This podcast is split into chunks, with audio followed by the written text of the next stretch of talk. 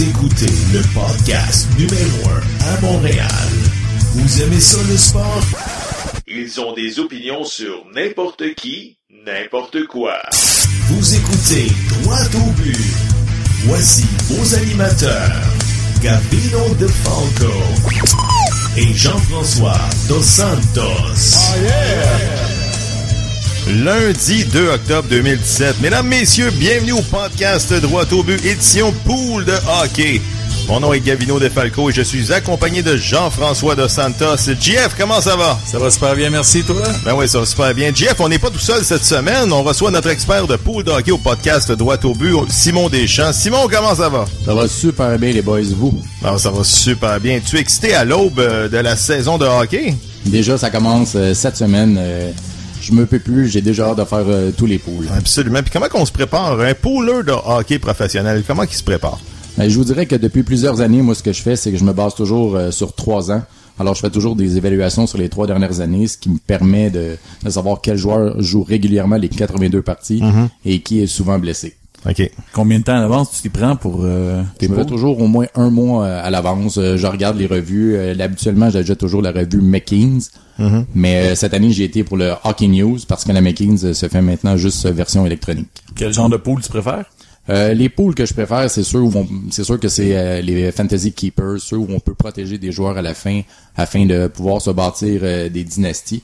J'adore ça quand tous les participants ne peuvent pas avoir le même joueur. Et aussi dans les pools où il y a plusieurs participants parce que c'est souvent dans les dernières rondes qu'on retrouve les joueurs obscurs qui nous font gagner les pools. Donc, chers poolers, chers auditeurs, ouvrez grand vos oreilles parce que Simon des excellents choix pour vous cette année. Simon, on commence par quoi? On va commencer par les musts chez les attaquants. Évidemment, on peut pas passer à côté de Connor McDavid, seulement sa 3e saison dans la LNH. Mais encore là, saison de 100 points l'année passée. Ouais, rien à dire, hein? C'est vrai qu'il a pris de l'expérience, il peut juste faire mieux. Absolument. Tu le vois-tu devant Crosby, toi, cette année? Cette année, oui, encore une fois. Pas de doute que McDavid va remporter le championnat des compteurs. OK. Puis, ensuite? Mon autre must, c'est peut-être une surprise pour plusieurs, mais Auston Matthews, selon moi, va être le prochain récipiendaire du trophée Maurice Richard. Ouais. Déjà 40 buts l'année passée, il devrait franchir la barre des 50. On l'a vu jouer l'année passée à Toronto, grosse équipe aussi, bien entourée. Puis il connaît tout un camp d'entraînement pour les Maple Leafs. Justement, le match contre Canadien la semaine dernière, on aurait dit que c'était trop facile pour lui, là, tu sais. Ensuite, tellement facile que les Maple Leafs ont décidé d'amener les Marlies à Québec. Oui, absolument. C'est plus facile quand même. Ça, c'est un autre dossier. Je me demande si le Canadien ferait les séries dans la Ligue américaine. Anyway, Nikita Kucherov. Nikita Kucherov aussi a explosé l'année passée, 85 points avec Tampa Bay. Les 2 saisons précédentes, il y avait 65 et 66 points. Ouais. Avec le retour de Stamkos cette année en santé aussi, ça pourrait faire des flamèches. Il joue toujours sur le power play. Un autre joueur à surveiller. À surveiller, ouais. 85 points sans Stamkos, imagine avec lui. Wow. Puis Stamkos, lui, est-tu en santé cette année? Il est supposément en santé. C'est sûr que l'année passée, il a juste joué 17 parties. Ouais. C'est sûr qu'avec les Stamkos, les Hedman, les Palat, Kucherov, aucun doute qu'il va être encore ici parmi les meilleurs du circuit. Moi, le joueur qui m'a surpris l'année passée, Brad Marchand avec Boston aussi. Grosse surprise, mais encore un autre joueur qui est toujours sur la glace. Joue avec Patrice Bergeron aussi. Ouais. Un joueur fiable qu'on pense toujours qu'il en est à sa dernière saison, toujours à risque de commotion cérébrale, mais pourtant il est toujours là. Puis je me souviens, il y a une couple d'années, on se posait la question, qui se prendrait dans ton club, Brendan Gallagher ou Brad Marchand? Mettons que, on se pose plus la question aujourd'hui. Moi, les opinions ont pas mal changé aujourd'hui. T'as-tu des surprises cette année chez les attaquants? Que tu vois, mettons, un gars comme peut-être John Tavares, étant donné qu'il va connaître sa dernière année de contrat. C'est sûr, tous les joueurs qui sont à leur dernière année de contrat peuvent toujours exploser. Il y a Rick Nash cette année aussi qui à sa dernière année de contrat. John Tavares pourrait avoir un des plus lucratifs contrats à la fin de la prochaine saison. Absolument. Ryan Gatslaff, est-ce que tu toucherais à ça, étant donné que l'année passée, il n'a vraiment pas connu une bonne saison? Non, disons que lui et Corey Perry, l'année passée, ils ont été très décevants. Ouais. Encore 2 joueurs qui sont toujours sur la glace, mais on dirait que leur production diminue d'année en année. Mm-hmm. Un joueur comme Alex Ovechkin. Encore est-ce qu'on touche à ça? Ben, je l'ai mis dans mes high risk, high reward, parce que... Ovechkin, c'est un autre 30 livres overweight au camp d'entraînement cette année. Mm-hmm. Si on y va avec, mettons, Tyler Seguin, t'en penses quoi? Tyler Seguin, alors moi, valeur sûre, un joueur qui a 77 points, 73 et 72 à ses 3 dernières saisons. Joueur prolifique, toujours aux côtés de Jamie Benn. Un autre joueur qui couche sur la glace, toujours 20 minutes, power play. Le fait que Radulov est rendu là, puis qu'on sait les problèmes de party de Seguin dans le passé, ça te fait pas peur. Mm-hmm. C'est sûr qu'il y a eu beaucoup de controverses autour de Seguin puis Radulov, mais on l'a vu Radulov l'année passée à Montréal très calme. Je pense qu'il a gagné en maturité. Je pense pas qu'il soit une source de distraction dans la chambre, surtout que Ken Hitchcock, l'entraîneur des Stars, qui fait un retour, devrait prendre les choses en main. Là, lorsqu'on est dans un pool, on se pose toujours la question, hey, ce joueur-là, je le prendrais, mais Colin, hein, il est fragile, puis je suis pas sûr qu'il va m'en donner pour mon argent. Dans la catégorie high risk, high reward, qu'est-ce que t'en penses, toi?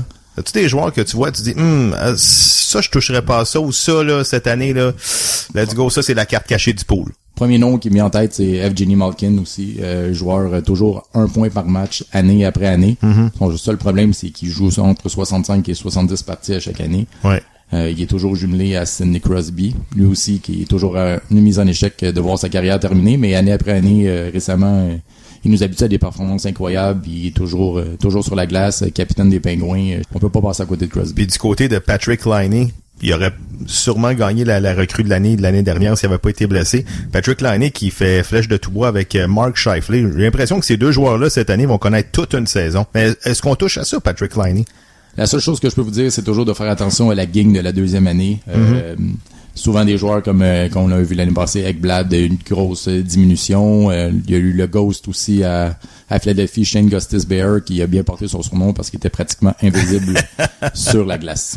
Oui, absolument. Jack Eichel, lui, de son côté, il revient en forme. Jack Eichel, il va être dès qu'il est revenu de sa blessure l'année passée, il a roulé un rythme presque de 1 point par match. Ouais. Il était incroyable. C'est le deuxième qui a été sélectionné après McDavid. Gros 5 ans quand McDavid a été choisi premier overall. Jack Eichel, d'après moi, c'est une valeur sûre également. Buffalo sont jeunes. Il y a des O'Reilly qui sont là comme vétérans. Il y a Sam Reinhart. D'après moi, Eichel, un autre excellente acquisition. Puis il y a un joueur comme Jonathan Huberdeau, que lui aussi, l'année passée, a été blessé. Pourtant, ce joueur-là, il a beaucoup de potentiel. Très, très gros potentiel, Huberdeau. Santé fragile, peut-être pas chanceux. OK. Puis si on y va avec, maintenant, tes attaquants, mais les joueurs à éviter. Les joueurs à éviter, moi, j'y vais encore avec des joueurs Alexander Barkov, excellent joueur en Floride, également avec Huberdeau. Mon seul problème, c'est qu'il est souvent blessé. Donc, Barkov, on fait attention. Y a-tu d'autres joueurs à éviter? On a, selon moi, à Winnipeg, il y a Nikolai Ehlers. Oui. Excellente saison l'année passée, 64 points. Il avait juste eu 38 points l'année d'avant. Oui, il joue avec les Scheifele, avec les Bufflin, avec tous les gros joueurs, Laine, entre autres. Mais je pense qu'ils vont avoir une baisse de régime cette année. Qu'est-ce que tu penses de Artemi Panarin, qui est maintenant avec les Blue Jackets de Columbus? Panarin aussi, il va se joindre à Columbus, qui ont connu une année fantastique l'année passée. Sauf que moi, je mets un bémol. C'est une saison au-delà des attentes, selon moi. Tous les joueurs au complet, qu'on pense à Wenberg, Atkinson, Foligno ou même Bjorkstrand, je pense qu'ils vont avoir une grosse baisse de régime à Columbus. Panarin va avoir de la misère et il va s'ennuyer des Kane et Taze. Oui, absolument. C'est vrai que selon tout le monde, là, sous le régime de Tortorella, là, ça fait son temps, mais ça dure pas longtemps. Hein? Oui, c'est vrai. La lune de miel dure pas longtemps. Moi, je veux te poser une question, Simon. Jordan Eberle a été échangé cet été aux Islanders de New York, puis il va sûrement jouer avec John Tavares. Jordan Eberle, ça pourrait être son année, tu penses? Ça pourrait être une année de retour pour lui, parce que Edmonton, il a toujours joué avec... des bons joueurs, mais ça n'a jamais abouti. On a échangé Taylor Hall, c'est Eberle. Jouer avec John Tavares, on sait jamais ce que ça peut faire. Même P.A. Parenteau a réussi une excellente saison avec Tavares. Ouais. Il rend tous les joueurs meilleurs autour de lui. Là, du côté du Canadien, les gens veulent savoir, là, hey, c'est qui je prends chez les Canadiens? Parce que bon, Pacioretty, c'est sûr qu'il est régulier, 60 points, mais je vais t'amener sur un joueur, Alex Galchenyuk. Ouf, Galchenyuk, c'est sûr que ça va dépendre de comment on l'utilise. On va-tu le mettre comme deuxième centre? On va-tu le mettre comme premier ailier gauche? Drouin, il a l'air d'être parti pour être le premier centre de l'équipe parce que Julien va le faire jouer en power play. Une recommandation, c'est on ne touche pas aux joueurs du Canadien. Même Jonathan Drouin, il y a beaucoup de choses à prouver. Il va être le premier centre. On essaie d'en faire un joueur concession dès maintenant. C'est vrai que dans les poules, là, les joueurs du Canadien ont toujours tendance à partir plus tôt que ce qu'ils devraient, dans le fond. Oui, c'est ça, oui. Donc, justement, il va nous rester de meilleurs joueurs plus tôt. Oui, parce qu'il y a plein de joueurs qu'on connaît pas. Tu as nommé tantôt Jake Guentzel. Jake Guentzel, un gars qu'on voyait pas l'année passée. Il a fait flèche de tout bois dans les séries éliminatoires. Penses-tu qu'il est capable de répéter? Encore une fois, quand tu joues avec Sidney Crosby, il n'y a rien d'impossible. Je pense que Guentzel, il ralentira pas. S'il joue pas avec Crosby, on va le jumeler à Malkin. Il a été parfait dans les séries, puis il y a tellement de bons attaquants. Là. Il y a encore les Kessel, Crosby, Malkin, Hornquist. Ouais, puis il y a des joueurs l'année passée qui se sont trouvés des mains, puis je pense à Nazem Kadri. Oui, encore là, on... Tu sais, sorti de nulle part, 30aine de buts, let's go. Encore une fois, c'est justement Kadri, on le jumelle à Nylander, à les Mitch Marner, il y a peut-être une fontaine de jouvence. Ouais. Même cette année, Tyler Bozak sera à surveiller. Lui aussi, sa dernière année de contrat. Ouais. Bozak pourrait faire marquer les Matthews, les Nylander et compagnie. Ouais. On parle de jeunes, là. Mettons, Max Domi, il revient-tu en force? Non. D'après moi, Max Domi, ils ont eu une belle lune de miel au début à sa première saison. Il a eu 52 points. L'année passée, déjà, une baisse de régime, 38 points. Encore une fois, blessé. Joueur très petit. Donc, c'est toujours à risque. Et une dernière question avant d'aller à la pause. Patrick Marleau et Joe Thornton. Je sais qu'ils ont pas loin de 40 ans les deux. Joe Thornton, es-tu capable de garder un rythme d'un point par match cette année, tu penses? Selon moi, non. Déjà, il a perdu un de ses plus gros acolytes, Marleau. Sauf que il y a toujours les coutures, il y a les Pavelski, Brent Burns, encore là une fois, Thornton va être toujours sur le power play. Encore un excellent passeur. Il devrait être dans les meilleurs. Sauf qu'il a quand même perdu... Sauf que de son côté, Marleau, on dirait que il a, comme tu disais, il y a une deuxième vie, il y a un deuxième souffle. Il va jouer, il va être entouré de beaucoup de jeunes à Toronto. Exactement, très très bon vétéran qui va aider les jeunes. Il va amener beaucoup d'expérience dans un vestiaire qui en manquait. C'est sûr qu'il y avait Babcock qui dirigeait cette équipe-là de main de maître, mais Marleau va aider dans le vestiaire également. En étant un super bon vétéran. Ben merci Simon. Ceci complète le premier bloc de l'émission. Au retour de la pause, on jasait défenseurs et gardiens de but. Restez là. Pour nous joindre, visitez la page Facebook Droite au but ou bien sur Twitter podcast Droite au but. Nous attendons vos suggestions et commentaires. Et comme dirait Jerry Rochon à l'émission Tous pour un Môme risqué avec Jerry Shivers du Boston. Oui, allô? Chérie, la fête du petit s'en vient. Faudrait peut-être penser à quelque chose de différent cette année. Inquiète-toi pas, mon amour. J'ai trouvé quelque chose. Alexis va capoter.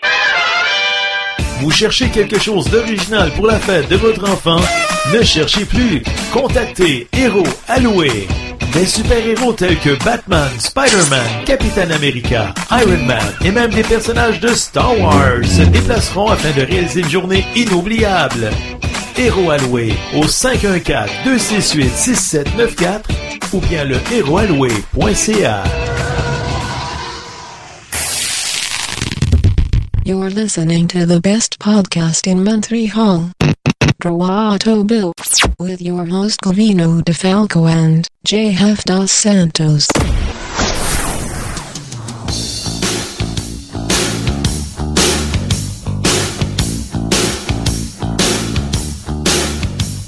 Retour au podcast Droite au but. On parle de pool de hockey aujourd'hui. J'espère que vous êtes excités, chers auditeurs. En tout cas, nous, on l'est.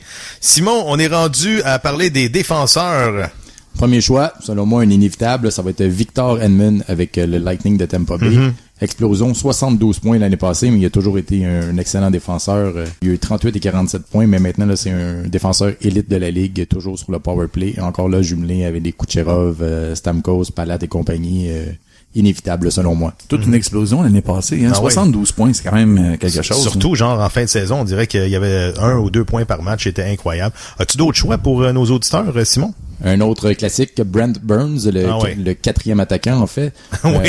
76 points et 75 points à ses 2 dernières saisons, 27 et 29 buts. Joueur qui joue 30 minutes par partie, toujours sur le power play. Encore là, très bonne équipe à San Jose. Il a quand même un peu ralenti vers la fin de la saison, Brent Burns, parce qu'on le considérait comme un joueur le plus utile à son équipe et tout ça, mais il a quand même connu toute une saison. Toute une saison, selon moi, encore. Avec les pertes de Marleau, le ralentissement de Thornton, t'as pas peur d'une baisse de régime? Non, je crois pas, parce que Burns est toujours sur la glace, il est toujours à l'attaque, sur le power play et encore là, c'est encore ça la force des Sharks selon moi, avec les Pavelski puis Couture puis Thornton.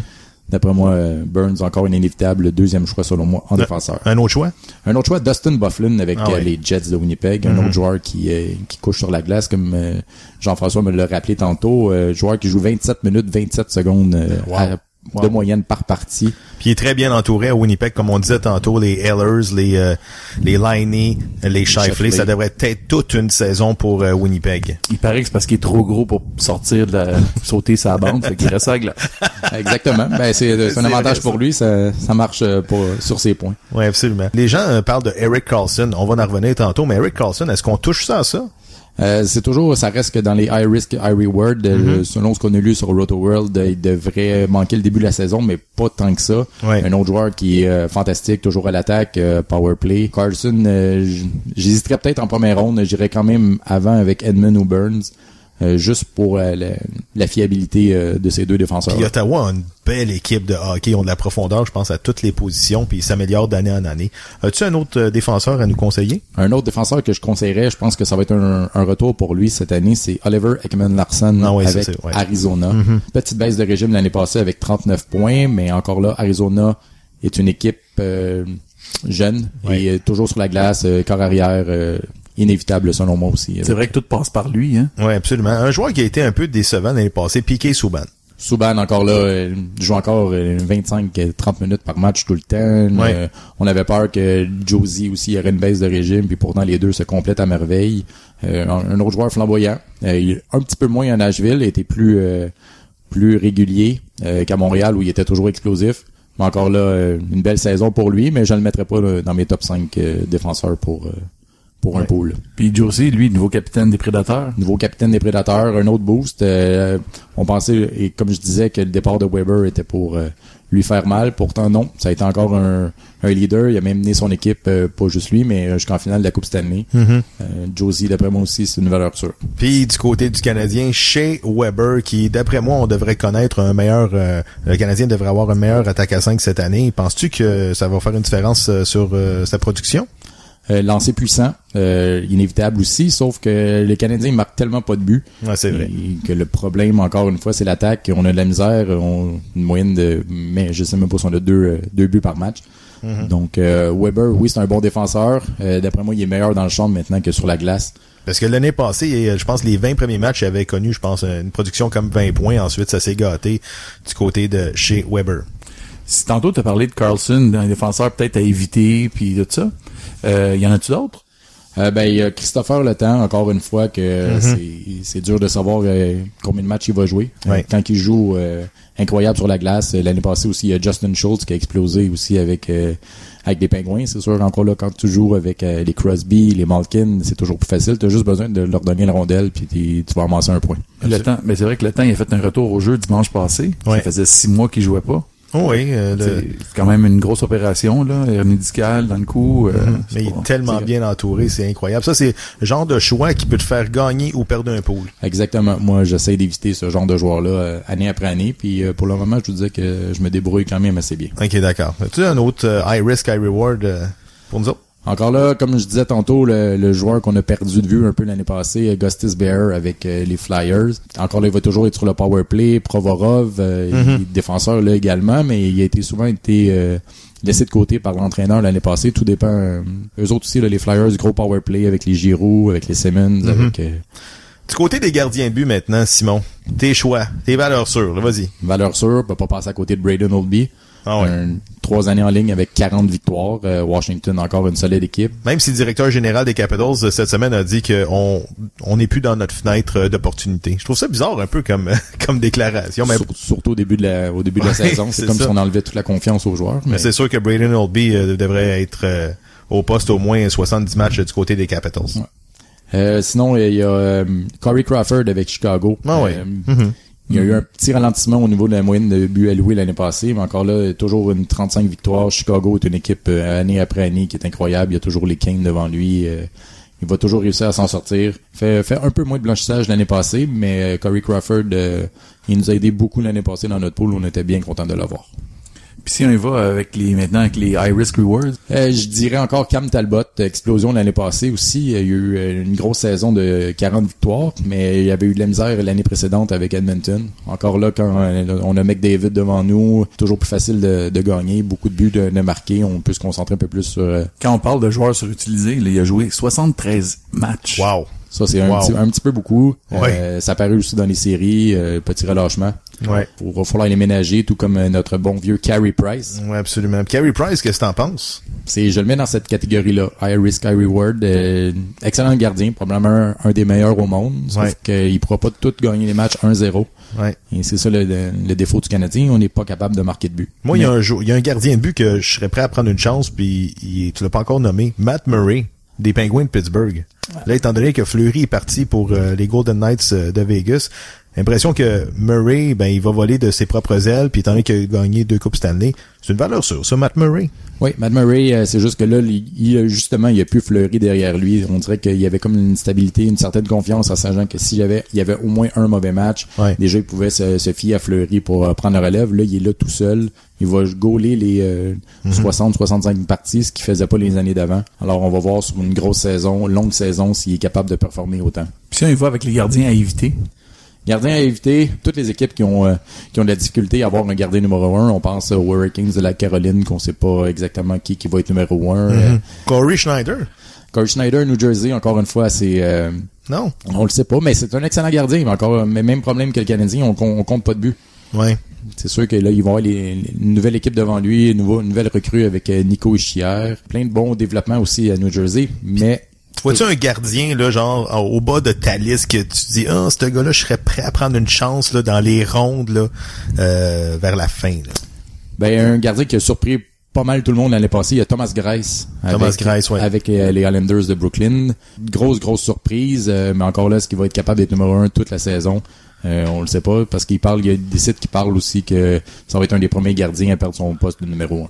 Parlons maintenant des recrues. On sait que, les recrues, on est toujours un peu réticent à les prendre parce que ils ont pas d'expérience ou bien toi, tu vois-tu une valeur sûre cette année? Tu dis, ce gars-là, c'est sûr qu'il va jouer sur le premier trio, puis faites-vous-en pas, ça va être Auston Matthews 2.0 cette année.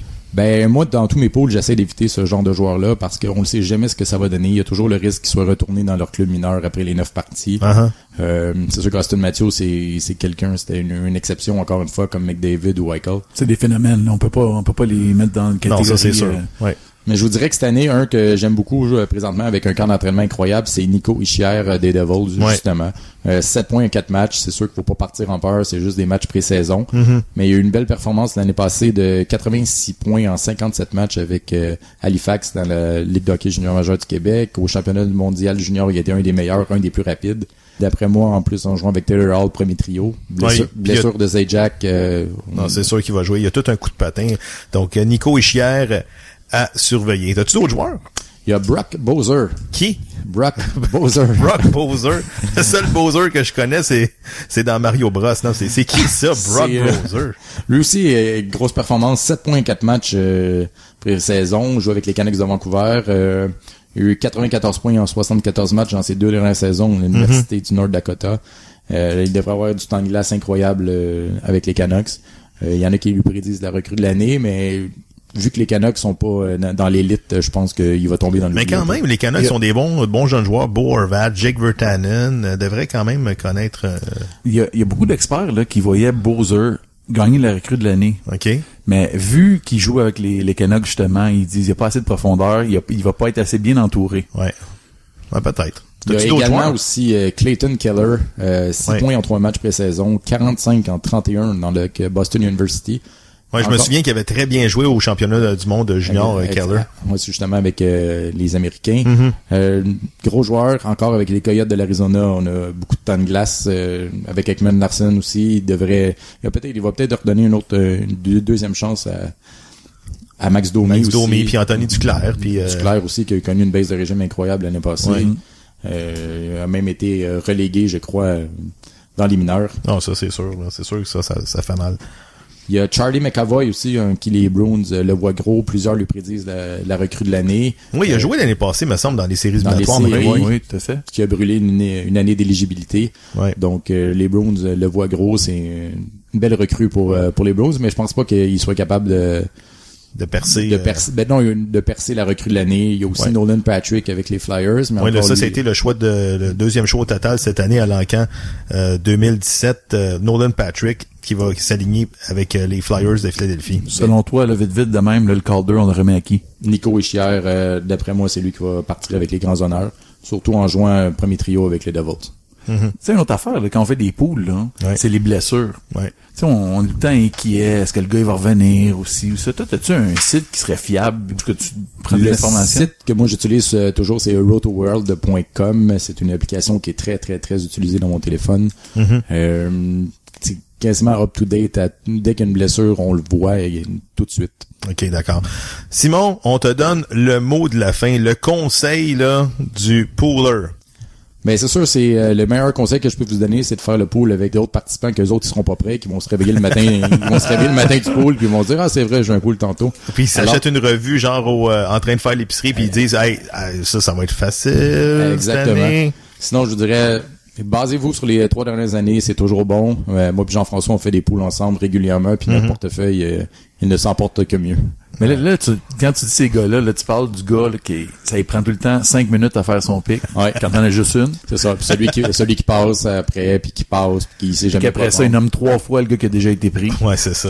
Ouais, ça, il y a aussi le fournir la bière aux autres participants, c'est toujours un bon un bon truc. Je pense à plusieurs amis présentement là, qui sont de bons candidats à boire de la bière. Simon, et merci beaucoup pour ton passage à l'émission. C'est ce qui complète notre édition 2017 Pool de hockey. On a eu du fun. Ben oui. Du fun. Merci beaucoup de m'avoir reçu. Pas de problème. Simon, c'est sûr que on va faire un bilan de mi-saison. On va te réinviter dans le show. Puis de toute façon, tout le show est tapé. Là, on va sortir les meilleurs et les pires moments de cette entrevue. Bon, ben parfait. Fait que let's go, Nico. Grosse saison. Je compte sur toi. All right. Merci. Au retour de la pause, entrevue avec Jerry Rochon. Pour nous joindre, visitez la page Facebook Droite au but, ou bien sur Twitter, podcast Droite au but. Nous attendons vos suggestions et commentaires. Et comme dirait Jerry Rochon à l'émission Tous, pour un Mom risqué avec Jerry Shivers du Boston. Située à Blainville, la boutique 1001 Cupcakes vous offre des pâtisseries haut de gamme qui rehausseront toutes vos occasions. Ces délicieux cupcakes, gâteaux, biscuits ainsi que leurs cake pops personnalisés ont forgé la réputation de celle-ci. Sans oublier que 1001 Cupcakes vous offre des ateliers pour fêtes d'enfants sur place. Venez rencontrer une équipe passionnée qui vous offrira gratuitement des consultations pour mariage ou événements corporatifs. Peu importe votre occasion ou votre thématique, 1001 Cupcakes saura être à la hauteur de vos attentes. N'attendez plus, venez nous voir à la boutique de Blainville ou visitez le 1001cupcakes.com. You're listening to the best podcast in Montreal, Droite au but, with your host Gabino De Falco and J.F. Dos Santos.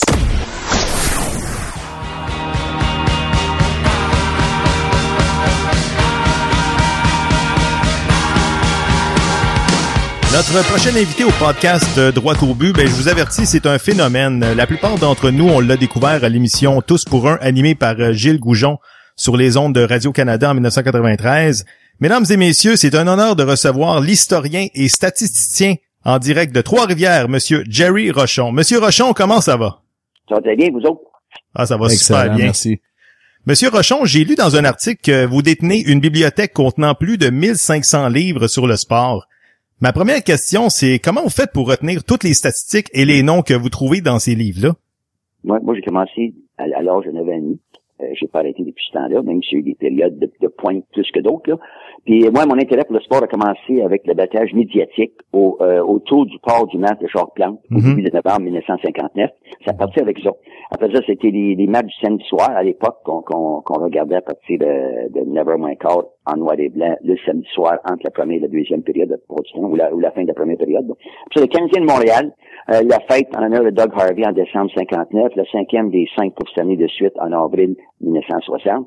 Après ça a bourgeonné, d'une façon horizontale et verticale, dans le sens qu'horizontalement, le baseball, football, basket, sport automobile, puis ainsi de suite, ainsi que verticalement dans le sens d'augmenter les connaissances dans chaque sport. Donc, c'est ça que ça, le début, c'est ça, avec quelques intérêts de côté. Et tranquillement, j'ai commencé à annoncer des revues, des découpeurs de journaux, puis tout ça. Puis, qu'est-ce qui m'a aidé, moi, c'est que je suis bilingue depuis l'âge de 6 ans. Moi, ma langue natale, c'est l'anglais. Okay. J'ai appris le français sur la rue en côtoyant des gens quand j'étais chez ma grand-mère, entre avec la maison soit construite ici, et avec des jeunes autour de moi. Donc, j'étais bilingue en partant, quand je l'entends en première année, à l'automne 1956. Donc ça m'a aidé de écouter ce que les gens disaient en anglais et en français. Et quand j'ai commencé à lire, autant les revues en anglais et français, qui n'était pas la même chose pour la plupart de mes amis de l'époque. Les autres, c'est des francophones. Ouais. Okay. Donc c'est ça que ça commençait. Puis j'ai commencé à acheter des livres tranquillement, puis tout ça. Puis au moment que je vous parle actuellement, j'ai une bibliothèque personnelle sur le sport, de 1500 livres sur le sport. Wow. J'ai au-dessus de 300 cassettes et DVD. Et j'ai une banque de 300 à 500 000 questions à l'infini sur le sport, à partir du premier sport qui est le bowling, 5200 ans avant Jésus-Christ en Égypte, jusqu'au sport d'aujourd'hui. Ça, il n'y avait pas des statistiques dans ce temps-là, dans le temps du bowling, là. Non, eh bien, on savait que j'ai fait une étude sur les premiers sports, OK? Le premier sport, c'est le bowling, que je viens de dire, 5200 ans avant Jésus-Christ.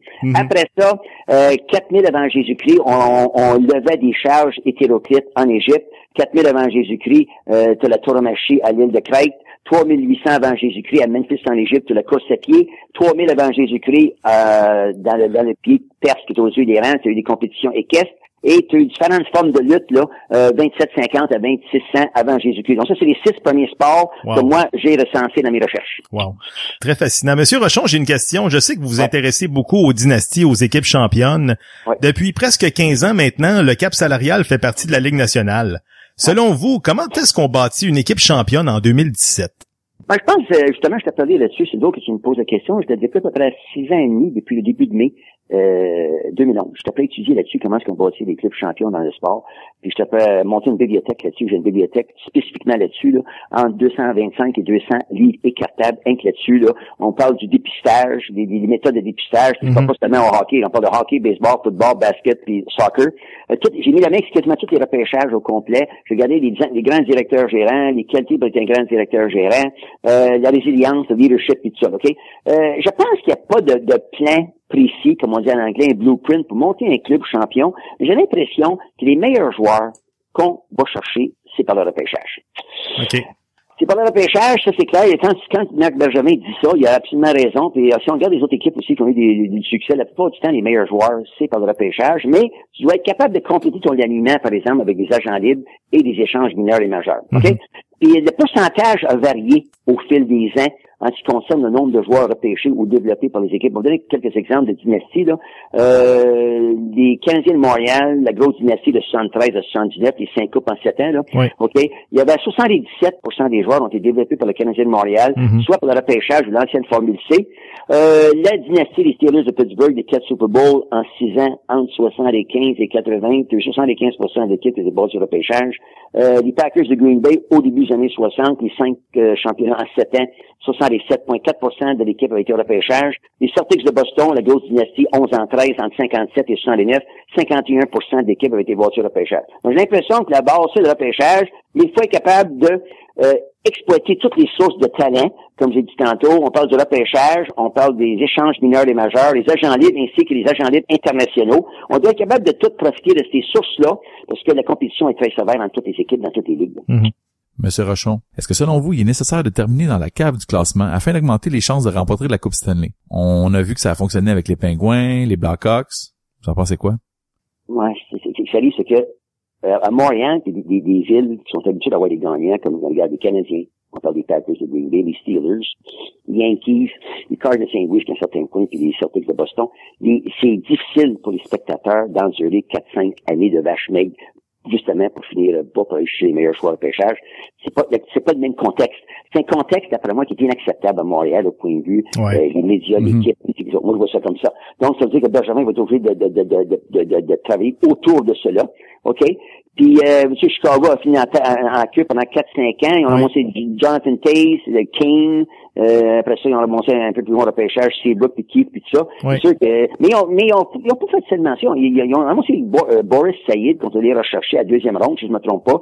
Ils ont été chercher Marian Hossa, OK? Puis ils ont été capables de faire des échanges les agents libres et le repêchage. Et également, là, j'ai pas le pourcentage devant moi exact, là, j'ai pas mon dossier devant moi, mais c'est sûr que c'est un club qui a pas été bâti entièrement pour le repêchage, mais il faut toujours être capable de compléter son alignement, comme Danny Ainge, le DG des Celtics de Boston. Il faut être capable de compléter son alignement pour en dehors du repêchage par d'autres méthodes de sources de talent. Il faut être capable d'exploiter toutes les avenues. Mais effectivement, vous avez raison, Chicago a fini dans le sol du classement de la Ligue nationale pendant quelques années, puis ça a été profitable pour les autres. D'ailleurs, écoutez bien, là, si tu vas chercher un phénomène au repêchage, là, en exemple, là, on parle d'un Crosby, un McDavid, ouais.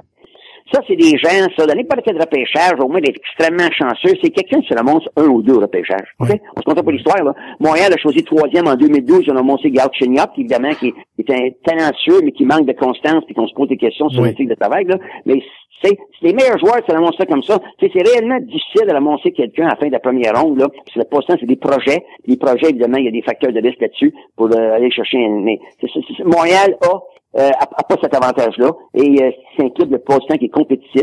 Puis d'ailleurs, moi, qu'est-ce que je pense, là, avec le sport d'aujourd'hui, là, avec le nombre d'équipes, avec le plafond salarial, les facteurs que les joueurs sont plus fidèles, et ainsi de suite, là, on sait que c'est des mercenaires là, qui vont ce qui est le dollar le plus élevé. Oui.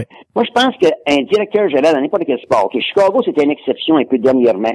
Pittsburgh a gagné 2 Coupes Stanley en 2 ans, ils n'ont gagné 3 depuis 2009. Les Giants de San Francisco ont remporté 3 séries mondiales en 5 ans. Oui. Je pense qu'un directeur gérant doit avoir un plan. Il doit aller avec son plan, pas tellement biglé. Et qu'est-ce qu'il peut faire aujourd'hui dans le sport, c'est de garder ton équipe compétitive, ok, dans une fenêtre, là, ok, oui. Là, ok, et que 1 ou 2 ans là que tu réussis à passer d'une série. Là. Je pense que c'est ça qu'un directeur gérant aujourd'hui, c'est garder un certain nombre de degrés de compétitivité dans une espèce de paramètre, parce que c'est des dynasties, il y en a quasiment plus, puis c'est difficile de gagner 2 championnats de suite, c'est difficile. Oui, ok. Monsieur Rochon, le phénomène Moneyball a révolutionné le monde des statistiques avancées. Est-ce que vous trouvez ça pertinent d'observer des statistiques avancées au hockey autant qu'au baseball? Moi, je pense, comme plusieurs directeurs gérants ont dit, les analyses quantitatives et qualitatives, c'est un instrument de plus pour faire des évaluations. Je pense qu'il n'y a rien de miraculeux là-dedans, là. OK. Quand tu parles d'une organisation sportive, là, OK, t'as ton directeur gérant qui est le gars clé dans le sport. OK. Il y a ses assistants directeurs gérants, dépisteurs professionnels et personnels. OK. Un directeur gérant, il y a ses rapports de ses dépisteurs, amateurs et professionnels, ça c'est une chose, ok. T'as les bureaux centraux de dépistage, t'as tes contacts personnels, t'as les vidéos et l'analyse quantitative. C'est un instrument supplémentaire pour faire tes analyses. Moi, je crois que c'est ça. D'accord. D'après vous, là, pourquoi qu'on gagne plus la Coupe cette année à Montréal depuis 24 ans? Ouais, il y a plusieurs facteurs. Moi, je pense qu'il y a eu l'incompétence dans le bureau de direction. Ça, pendant quelques années, il y avait des gens qui n'avaient pas d'affaires des directeurs gérants, comme Jean-Roul et Bob Gainey. Puis avant ça, chose n'avait pas d'affaires là non plus, Irving Grundman. Il y a eu des erreurs de repêchage qui s'est fait, c'est clair. Il y a eu des erreurs de repêchage. Je pense avec le côté fiscal à Montréal aussi, on n'est pas intéressé de venir à Montréal jusqu'à un certain point, un certain nombre de joueurs. Donc, il y a plusieurs raisons, je pense, pourquoi l'équipe n'a pas gagné. Mais là, ça fait au-dessus de 24 ans. On s'en va sur 25 ans l'an prochain, là. Monsieur Rochon, écoutez, ça a été un honneur de vous recevoir, puis j'aimerais savoir une petite prédiction, vous, pour le Super Bowl. Je sais que vous êtes un partisan des Steelers de Pittsburgh. Pensez-vous qu'ils ont l'équipe pour aller jusqu'au bout cette année? J'ai 2 équipes dans la Ligue nationale de football. Je suis partisan des Packers et des Steelers. OK, 2 équipes. Les deux. Un dans la conférence nationale, 2 dans la conférence américaine. C'est encore embêtant. Dans le sport, on fait des prédictions au début de l'année, très, très difficile. Il y a tellement d'équipes, il y a tellement d'impondérables, il y a tellement de facteurs qui rentrent en ligne de compte, des choses qu'on sait, qu'on sait pas. Il y a notre subjectivité, puis tout ça. C'est difficile, réellement difficile de faire une prédiction. Mais l'Angleterre est favori depuis le début de l'année, évidemment, avec Belichick et Brady. Il faut définitivement les voir là, parce qu'évidemment, c'est une équipe très intelligente, avec un des meilleurs joueurs d'histoire de Jonathan, puis un des meilleurs instructeurs aussi, là. C'est embêtant. Je suis bien embêté. Si je suis obligé de gager un exemple, là, avec un pistolet à la tente, là, je gagerais peut-être un petit 5 ou un petit 10 sur une belle Angleterre, mais à part ça, je fais pas de gageur, parce que c'est trop aléatoire, c'est très, très difficile. Après les punitions, n'importe quel sport. Mais regardons, les séries du baseball commencent cette semaine, là. Oui. Mm-hmm.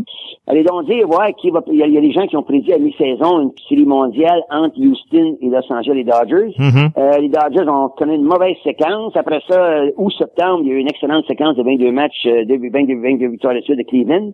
OK?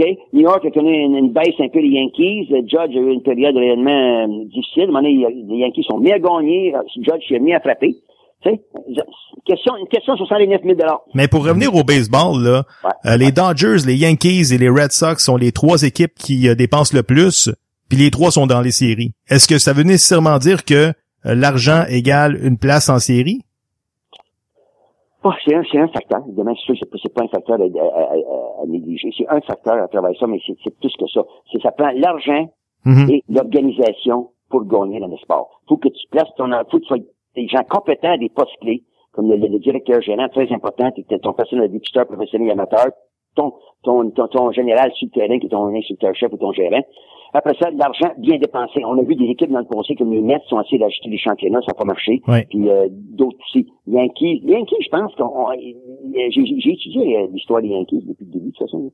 Les Yankees, ils s'appelaient même pas Yankees. Au début, ils s'appelaient les New York Islanders. Ils ont pris le nom de Yankees en 1913. Puis la franchise a commencé à connaître du succès quand Jay Croup, un brasseur de bière de New York, qui lui propriétaire d'équipe. Puis Aaron Judge, incroyable cette année, là, quand même une saison, il a même dépassé Babe Ruth dans quelques records.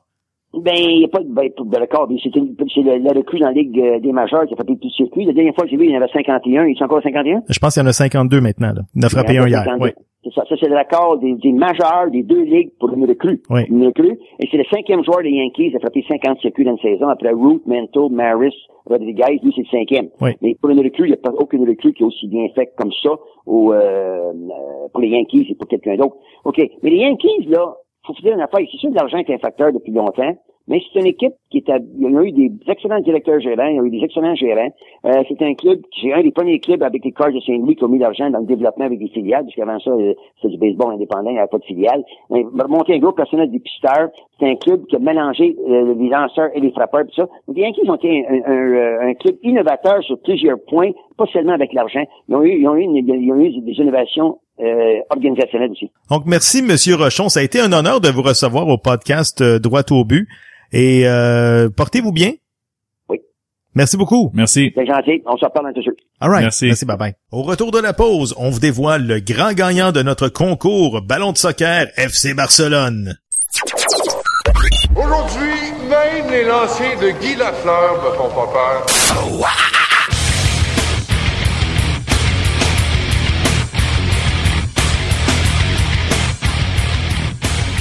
De retour au podcast Droit au but. JF, c'est le temps de dévoiler le grand gagnant du concours. Le grand gagnant est... Pierre Fournier. Pierre Fournier, tu te mérites le ballon du FC Barcelone pour avoir liké et partagé notre page. Donc, la semaine prochaine à l'émission, on va jaser de quoi, JF? On va parler du CH. La saison commence. La saison commence et on va surtout parler également de l'Impact de Montréal et ses déboires en 2017. On fait un post-mortem avec JF. OK, merci tout le monde. Merci, bonne semaine.